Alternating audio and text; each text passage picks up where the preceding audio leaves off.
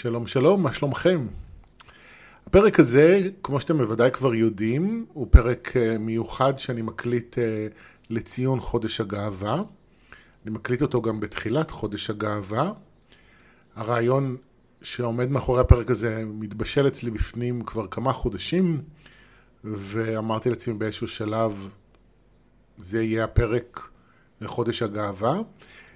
והסיבה היא שאני לא באמת רוצה לדבר על מה זה אומר להיות אה, להט"בי, או במקרה שלי להיות הומו בעולם שלנו, אלא אני רוצה לדבר על זה בהקשר יותר רחב. אני רוצה לדבר על שונות, ומה זה אומר להיות שונה בעולם שלנו. אני רוצה לדבר על המתח שיש בין להיות שונה לבין להיות שייך. אני גם קצת רוצה לשאול שאלות סביב המילה הזו, שונה. שונה ממי? שונה ממה? וגם כמובן מי קבע? מה הסטנדרט שממנו אני שונה, ביחס אליו אני שונה? כמו שאהבתי פעם להתפלפל ולהגיד שאם אני אדם יוצא דופן, אז מהי הדופן שיצאתי ממנה? קיצור, בואו נחקור ונדבר על הנושא הזה בהקשר הרחב שלו. אני חושב שזה רלוונטי לחלק גדול מהאנשים, וזה נכון שאפשר להגיד שכל אדם הוא יחיד ומיוחד, זה נכון, זאת עובדה, אבל הרבה אנשים הולכים באיזשהו נתיב מסוים, יחד עם הרוב. אפשר להגיד שיש רוב של אנשים שחיים לפי השקפת עולם מסוימת, מתוך הסתכלות מסוימת, על עצמם, על המציאות, על היומיום, האופן שבו אנשים מתמודדים עם החיים, האופן שבו אנשים מפרשים ומפענחים את מה שקורה להם, הבחירות שאנשים בוחרים. כל זה הוא... איך אני אנסח את עצמי? אני אגיד שרוב האנשים הם דומים באופן שבו הם חיים, בוחרים, מפענחים וכן הלאה וכן הלאה. הם דומים אחד לשני. אנשים פועלים מתוך פחדים, מתוך כאב, מתוך איזושהי מודעות מצומצמת, מיותר מפחות. יש uh, אמונה מאוד חזקה שאומרת שלא הכל אפשרי, שצריך לוותר, שצריך להתפשר, שצריך להתאים את עצמנו לסביבה, לכלל, למדינה, למשפחה, לעולם, וככה צריך לחיות. אין דרך אחרת.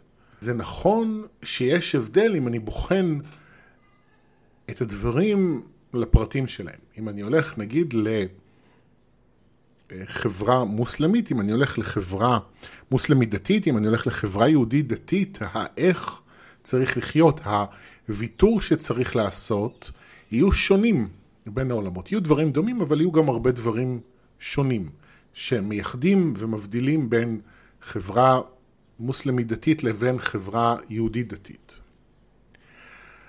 אותו דבר גם אם אני הולך ואני בוחן אנשים שנגיד גדלים בצפון תל אביב לעומת אנשים שגדלים בבאר שבע.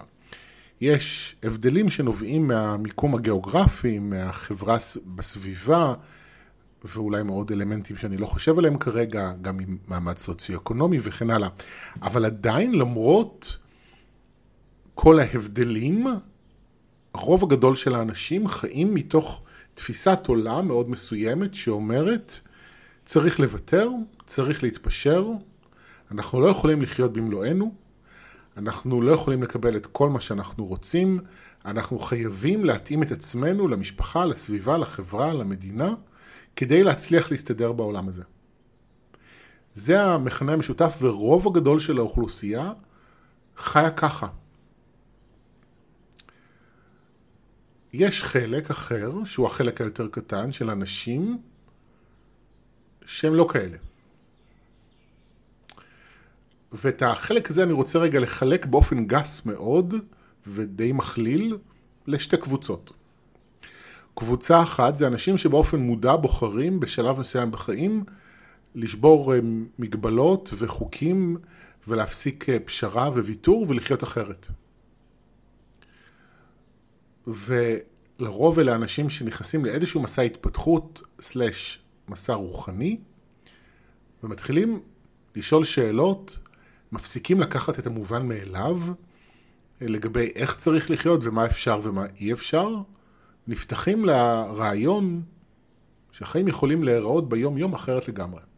שאפשר לחיות במלואנו, בלי להתפשר, בלי לוותר, בלי להקריב את עצמנו.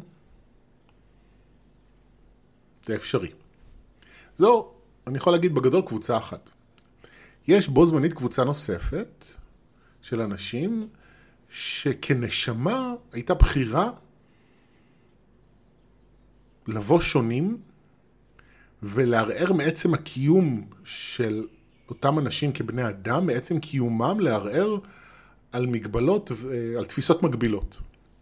ובקבוצה הזו, להט"בים הם דוגמה מצוינת לאנשים שבאים לעולם, ילדים שנולדים וגדלים, ובעצם הזהות המינית השונה שוברים את התפיסות המקובלות. והיום זה לא רק זהות מינית, זה גם זהות מגדרית, שמביא עוד פן מאוד משמעותי לשבירה של הגבולות וההפרדות שלפיהם אנחנו רגילים לחיות.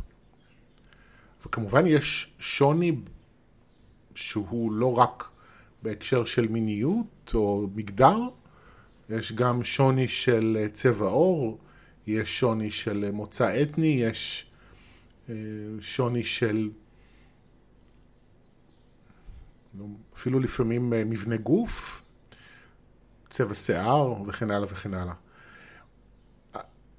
וזה אנשים שיכול להיות שבבגרותם הם יחיו חיים מאוד רגילים. זאת אומרת, אם דיברתי מקודם על הרוב, אלה יהיו לפעמים אנשים שיאמצו אחר כך דרך חיים שהיא הדרך החיים הרגילה ומקובלת. אי אפשר לקבל הכל, חייבים לוותר, חייבים להתפשר. אבל מלכתחילה הם נמצאים באיזשהו מאבק, לפעמים יותר גדול, לפעמים פחות. הרוב המוחלט של האנשים האלה חווים איזשהו סוג של מאבק, כי בדרך כלל בעולם שלנו שונות היא איננה דבר מקובל. היום נכון שיש היום אה, ילדים שגדלים אחרת ויש קהילות אחרות וכן הלאה, אבל הרוב המוחלט של האנשים שבאים עם שוני מובהק בינם לבין הסביבה, סובלים מאיזשהו סבל, מתמודדים עם קושי, שוב, יש יותר, יש פחות.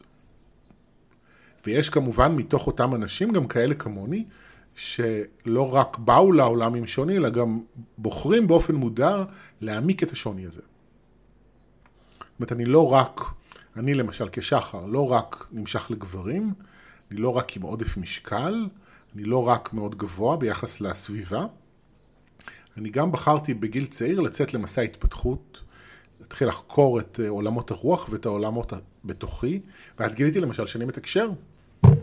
ומהמקום שאני מתקשר, אני הופך להיות עוד יותר שונה. ולא רק בגלל העיסוק שלי, אלא גם אה, האופן שבו אני רואה את החיים, והאופן שבו אני מבין דברים, מפרש אותם, מתמודד איתם, פותר אותם, הוא מאוד שונה מהאופן שבו גדלתי, והוא מאוד שונה מהאופן שבו רוב העולם הזה מתנהל.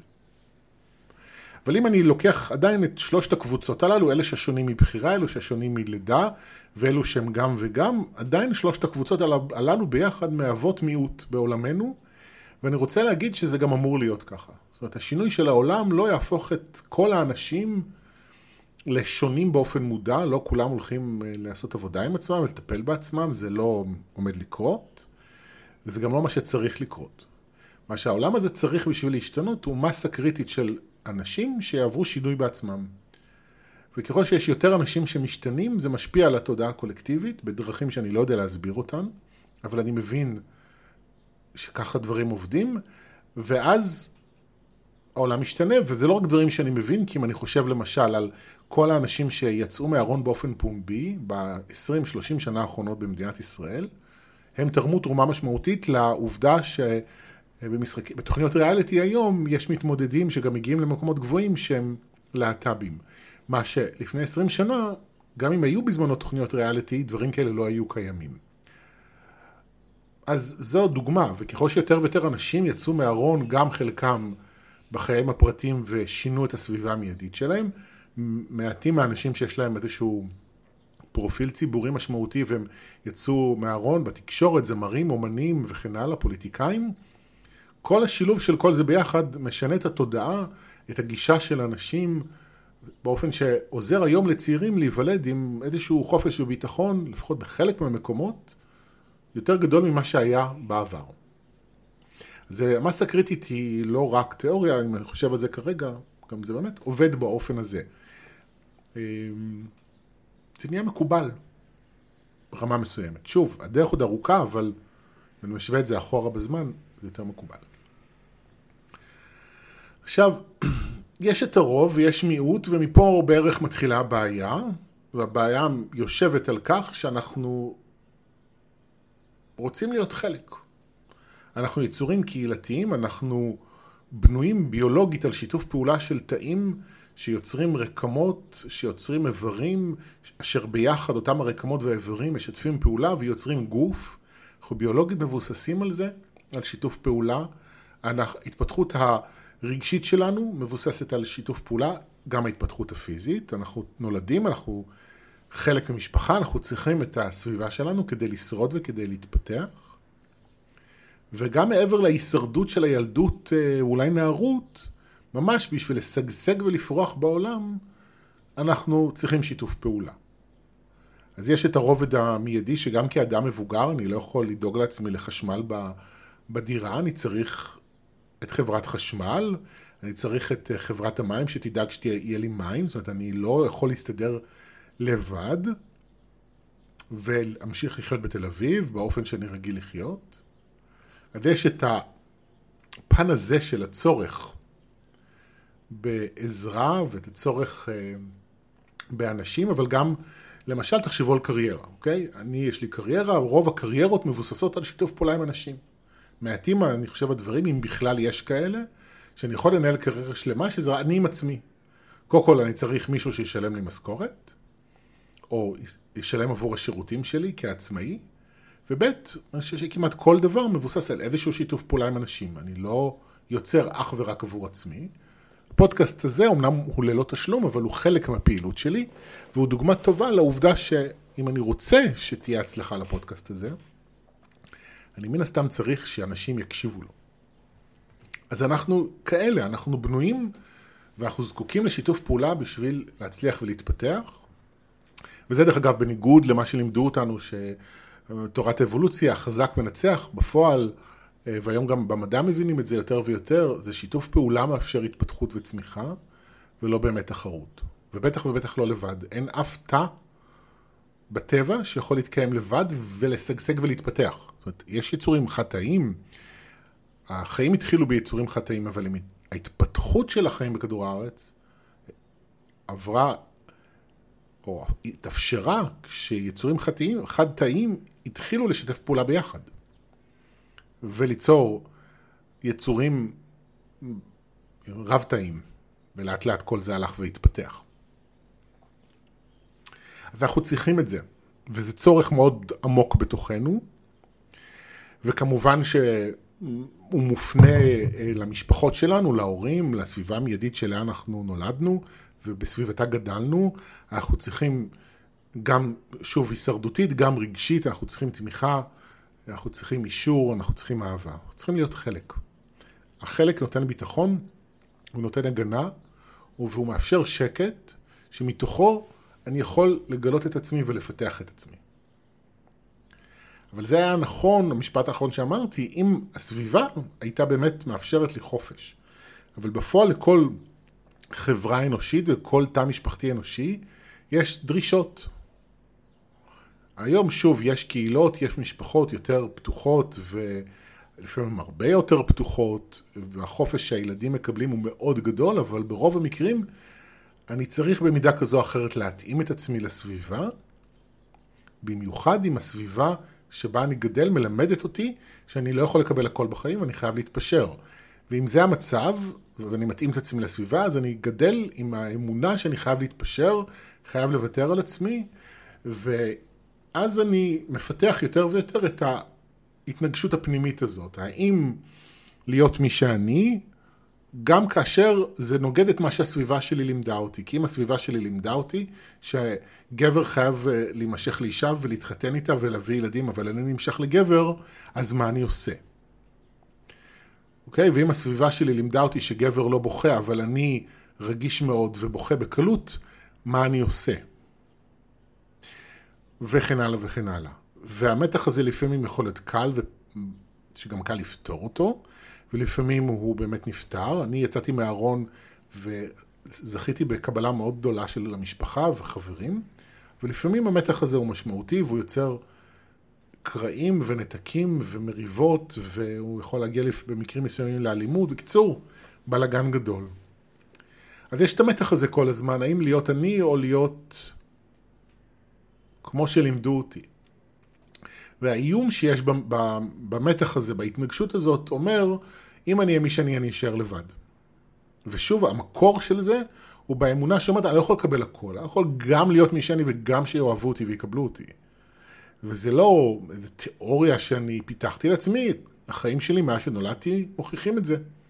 כי התנהגתי בצורה מסוימת, קיבלתי אהבה, התנהגתי בצורה מסוימת, קיבלתי כעס, אז אני למדתי שאני לא מקבל אהבה בכל, בכל מחיר או בכל מצב, ולפעמים אני מקבל כעס, ואני לא רוצה לחוות כעס שכועסים עליי, כי זה כואב, וזה סוגר אותי ומכווץ אותי ואני מרגיש רע אחרי זה, אז אני צריך לבחור, כי אני לא יכול לקבל הכל. עכשיו, אני אומר את כל מה שזה, אתם יודעים, דיברתי 16 דקות, וכל זה הוא תיאור מצב סלאש... תיאור מצב. אני לא אה, יכול לבוא ולהגיד, זה טעות. אוקיי? אני לא יכול לבוא ולהגיד, בואו תטפלו בעצמכם, תעשו עבודה, הכל יהיה טוב. אני לא יכול להגיד לכם, תלכו עם האמת שלכם, אתם תראו שהאמונה תנצח, ואתם, כולם יאהבו אתכם והכל יהיה טוב. אני לא באמת יכול לבוא ולהגיד לכם את זה. אבל אני כן יכול להגיד שכאדם מבוגר, בשונה מהאופן שבו הייתי כילד או נער, אני כבר לא באמת תלוי להישרדותי באף אחד. ובכל מה שקשור לצרכים הרגשיים שלי, של אהבה, של תמיכה, של שייכות, הצרכים האלה יכולים לקבל מענה במקומות אחרים. אני לא חייב שההורים שלי יקבלו אותי, אני לא חייב שהחברים האלה יקבלו אותי, אני יכול ליצור לעצמי מסגרות אחרות. ובעולם של להט"בים מדברים על uh, Family by Choice, שזה נכון לא רק ללהט"בים, אנחנו הרבה פעמים, מערך uh, תמיכה יכול להיות משמעותי לא פחות, מערך תמיכה חברתי יכול להיות משמעותי לא פחות ממשפחה ולפעמים אפילו יותר. אז כן, אנחנו לא באמת נקבל הכל, אני לא יכול להגיד שכל זה זה שקר, כי זה העולם שאנחנו חיים בו, הוא עולם uh, שמבוסס על תנאים, והוא פועל מתוך האמונה שאומרת שאי אפשר לקבל הכל. אנשים לא מקבלים הכל, זה, זה מין כזה, מה, לופ כזה, אני לא מקבל הכל, אז אני גם לא יכול לממש הכל, כי אחרים גם לא יקבלו אותי, ואז זה כל הזמן דומה מושך דומה, אני פוגש כל הזמן את אותה אמונה, איך היא מתממשת במציאות, וכולם חיים ככה, אז העולם חי ככה. ובכל זאת, בתקשורים שאני עושה לאנשים, במיוחד בתקשורי יום הולדת, יש את החלק שבו תואר מדברים ואומרים לאנשים איזה אמונות כדאי להם לטפל בהם ומה כדאי להם לרפא כדי לחיות טוב יותר. אחת האמונות שתואר חוזרים אליהן, אחת הנפוצות ביותר. הם אומרים לאנשים, תעשו עבודה עם האמונה שאומרת אני חייב להתפשר. לפעמים ניסוחים קצת אחרים, אבל זאת האמונה אם לא הנפוצה ביותר, אז אחת הנפוצות ביותר שתואר מכוונים לאנשים לרפא אותן. מה זה אומר לרפא את האמונה הזאת? זה אומר שאני כן יכול ליצור בתוכי ידיעה פנימית שאומרת שאני ראוי לטוב ביותר ולכן יכול לקבל את הטוב ביותר האפשרי עבורי. זה קצת שונה מ"אני יכול לקבל הכל". הטוב ביותר עבורי הוא לא בהכרח הכל, לפעמים, לצערי הרב, בעולמנו שלנו, תוכנית הלימודים היא לא הכי קלה, לפעמים הטוב ביותר עבורי הוא גם לחוות לפעמים דחייה. גם, זה, גם מזה אנחנו לפעמים גדלים, ולפעמים זה חלק מהסיפור.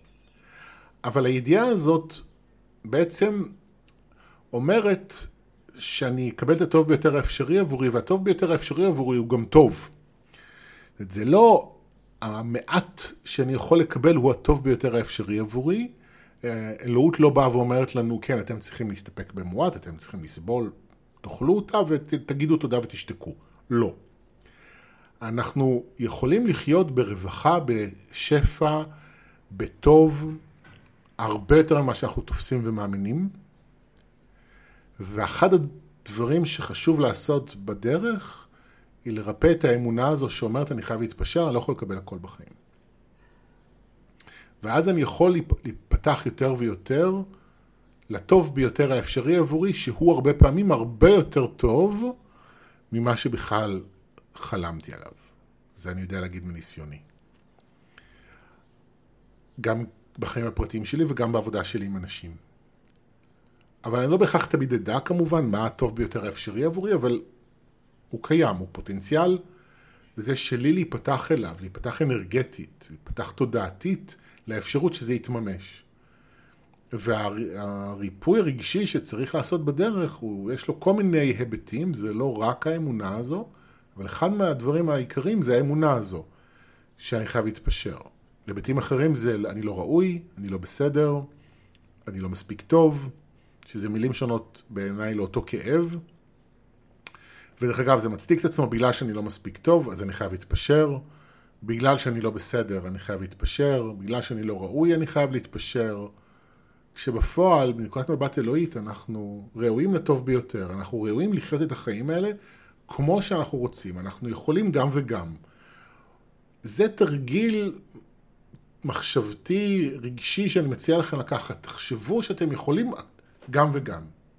תחשבו על איזשהו תחום בחיים שאתם מתנגשים לכם דברים, שאתם לא רואים איך אפשר שאתם גם תרוויחו הרבה כסף וגם תעבדו מעט שעות, נגיד. או גם תגידו את האמת שלכם וגם אנשים יישארו חברים שלכם, או וכו' וכו'. ותתחילו להסתכל על זה שאולי זה אפשר גם וגם. בואו נפנטז, אפשר גם וגם. אולי זה אפשר. אולי אני גם יכול להתפטר מההייטק וללכת לפתוח סטודיו ליוגה וההורים שלי עדיין יקבלו אותי. אולי? אולי אני יכול להיפרד מהחברה המזויפת שיש לי ולספר להורים שלי שאני הומו והם עדיין יקבלו אותי. או אני אספר לחברים מהעבודה שיש לי בן זוג ולא בת זוג ועדיין יזמינו אותי לדרינק אחרי העבודה והיחסים יישארו אותו דבר. אולי זה אפשרי. אולי אפשר גם וגם. אולי אני יכול להיות מי שאני, ועדיין ליהנות מהחיים. עכשיו, אני אמרתי הרי בהתחלה, כל הסיפורים שונה, אבל שונה זה עניין של השוואה. מי שאני, זה משהו שאין בו השוואה. אני לא משווה את עצמי לאחרים. אני זה אני. האם אני דומה או שונה, זה כבר השוואה. וכשאני מתחיל להשוות, אני מהר מאוד עשוי לגלות שאני שונה, ולהרגיש פחות טוב, ולהרגיש פחד לאבד, ופחד אה, ממה יגידו עליי, פחד מתחייה וכו' וכו'. אבל כשאני מתחבר ל... ל... לעצמי ממקום של הערכה עצמית, אז אני בעצם אומר, אוקיי, אני רוצה להיות מי שאני. ואז תדעו לכם שהרבה פעמים מה שקורה בחיים זה שכשאני מרשה לעצמי להיות מי שאני, אני מגלה עוד אנשים דומים לי. ואני מגלה שגם אם אני עדיין שונה מרוב הסביבה שלי, אני לא נשאר לבד. גם כי אני פוגש אנשים דומים לי, וגם כי הרבה פעמים יש בסביבה, גם אם לא כולם מקבלים אותי, יש אנשים שיקבלו אותי. וזה קשה, תשמעו, אני, זה קשה, כי הרבה פעמים אנחנו רוצים, לא רק רוצים שמישהו יקבל אותנו, אנחנו רוצים שאנשים ספציפיים יקבלו אותנו. רוצים שההורים יקבלו אותנו, שהבני בנות זוג שלנו יקבלו אותנו, שחברים, שהבוס בעבודה, אנשים שאנחנו מפנים את הציפיות האלה אליהם. ולא תמיד האנשים האלה ייתנו מענה לציפייה הזו. לא תמיד האנשים האלה מסוגלים לקבל אותנו. אבל, ככל שאני עושה עבודה ויותר מקבל את עצמי, אני מגנט אנשים שיקבלו אותי.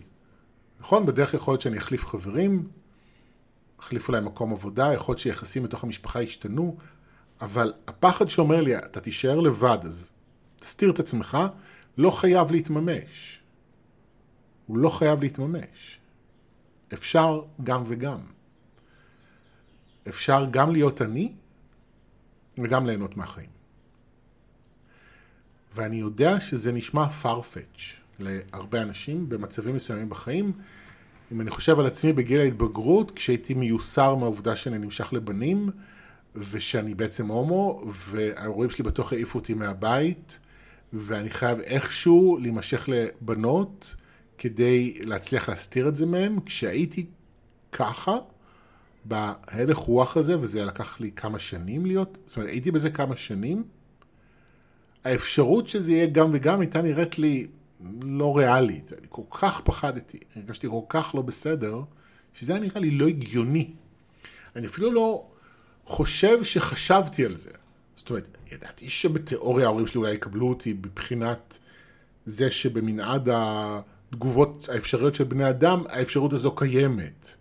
אבל בהרגשה שלי, אני הרגשתי לא בסדר, הייתי בטוח שאני הולך לקבל דחייה, ולא היה בזה ספק.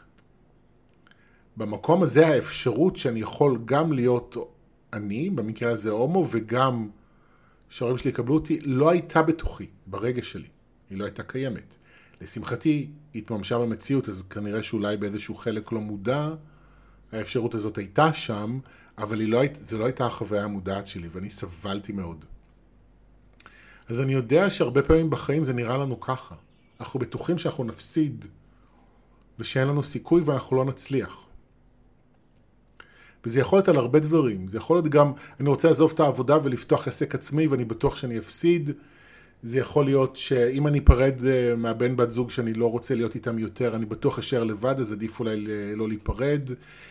זאת אומרת, זה יכול להיות לשבת על המון המון דברים, ואני יכול להגיד שיש שינויים בחיים שצריך לעשות אותם בצורה מדורגת, וצריך אה, להיות, אה, לבדוק דברים. נגיד, אם אני רוצה לעזוב עבודה ולפתוח עסק כעצמאי, יכול להיות שאני צריך לבדוק כדאיות כלכלית ולעשות את זה בצורה חכמה, אבל גם אם אני באתי ממשפחה שכולם עובדים בחברת חשמל, ואני רוצה להיות עצמאי, ואני מפחד שכולם יכעסו עליי ויתחילו להגיד לי כמה אני לא בסדר, ושאני חייב להישאר יחד איתם בחברת חשמל, אם זאת האמת שלי, אני, כדאי לי ללכת בעקבותיה, והפחד אומר לי אני אשאר לבד.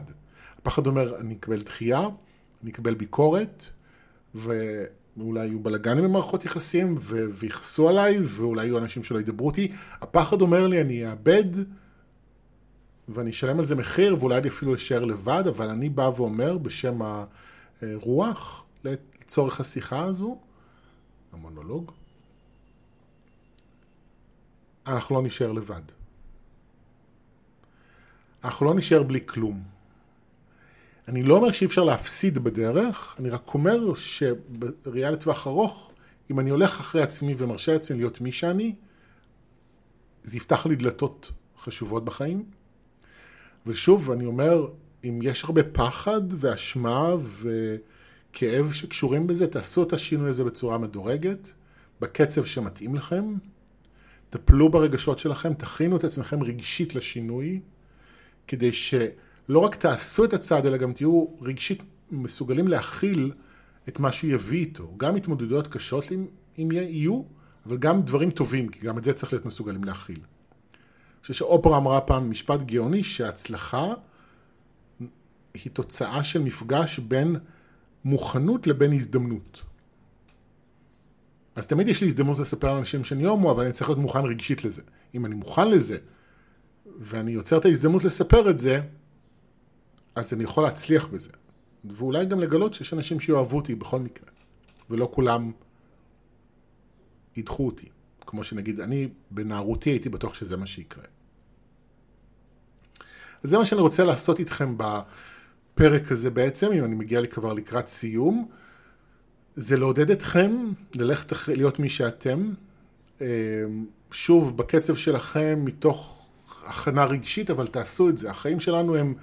נכון, יש גלגולי נשמות, אנשים, הנשמה חוזרת שוב ושוב, אבל אני כשחר, וכל אחד מכם, אנחנו חד פעמים. הנשמה שלי הייתה הרבה פעמים עם כל מיני גופים ואישיות, היא תהיה עוד הרבה פעמים. אני כשחר אני חד פעמי. ולכן כדאי שאנחנו נחיה עכשיו את חיינו בצורה הטובה ביותר, וכמו שהקורונה לימדה אותנו, שום דבר גם לא מובן מאליו, אז כדאי שנמצה את החיים הללו. אז בואו נהיה שונים, או בעצם בואו נהיה מי שאנחנו, וככה בסופו של דבר אנחנו נחיה חיים הרבה יותר טובים. זהו, חג אהבה שמח, ביי ביי לכולם.